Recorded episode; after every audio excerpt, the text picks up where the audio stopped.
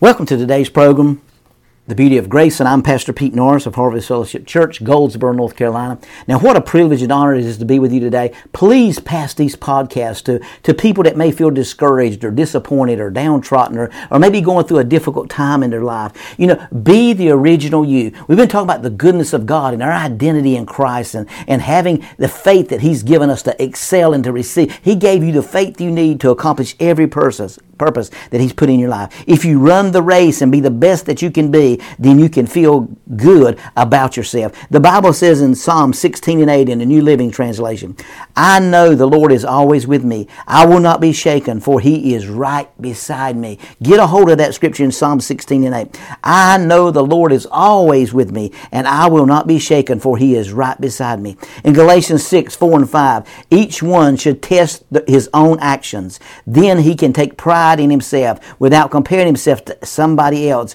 or each one should carry his own load. Now think about that. I dare to be happy with who you are right now. See, that's a that's a number one thing. Finding happiness, finding. I used to make a statement all the time, and I heard many people say it. I can't remember who originated this, but just begin to blossom where you're planted.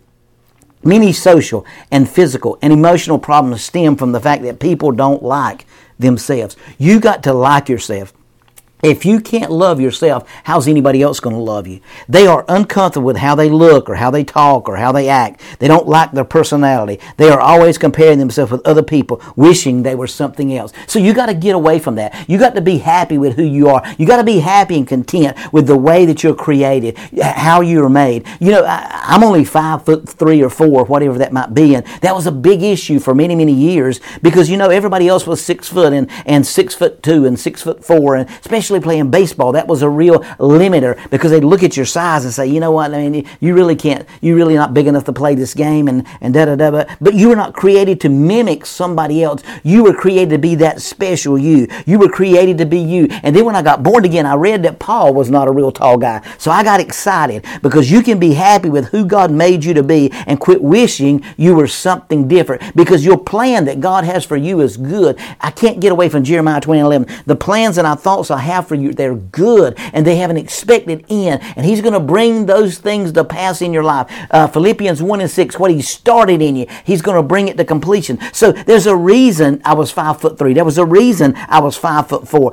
Why? Because growing up, I had to put forth a lot of effort to be to, to match up with everybody else that was six foot or, or weighed 180 pounds and I weighed 125 pounds. If God had wanted you to look like somebody else, He would have made you to look like them. If God had wanted you to have a different personality, He'd have given you that personality. When you go around trying to be like somebody else, not only does it demean you, it steals your uniqueness. See, you're unique in your only way, your way. There's, there's some things that God's created you to do on the earth that nobody else can do. There's people that He wants you to meet that nobody else have, have a, a say in their life or not have a value in their life or not. God doesn't want a bunch of clones. He wants you to be unique. He wants you to be special. He wants you to be excited. He wants you to understand your uniqueness in your life and why why you are what you are. He likes variety, and you should not let people pressure you or make you feel badly about yourself because you don't fit their image of how you should be. See, you're an original. And if you'll learn to be that original, if you'll learn to be content with who you are and stop always trying to be legalistic and to get better and better and better and better and better. Well, this one has this qualities and this one has this qualities and this one has a better personality and this one has this and this one has. You don't know what they deal with at home when they're all alone. But what I do know is that God made you,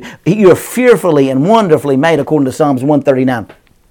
So if God fearfully and wonderfully made you unique, there's never been anybody like you. Nobody has your fingerprint. Nobody has the, the, the your, your, your pupil, the, the, the, the design of your pupil. Nobody else in the world has that. So when you when he's when you look up to God, he sees only you. He recognizes you by the uniqueness of you. So be an original, not a copycat. I asked the Lord for years. I said, Lord, I don't understand. Why can't I have a, a pastor in my life to lead me, give me directions? And he said, buddy, I don't need any more clones. So I dare you today to be different. You know, I, when I first started preaching, I wanted to be like this one. I wanted to be like this one. I wanted to be like this one. And all of a sudden, God began to speak to me. He said, Pete, that's not you. I've made you unique. I've made you special. I've made you some kind of something. Be secure in who God made you to be, and then go out and be the best you that you can be. That's what God's looking from us today. For us to trust Him and for me to be the best you that I can be. How do I do that? When I learn to trust Him. You don't need anybody else's approval. God has given us all different gifts,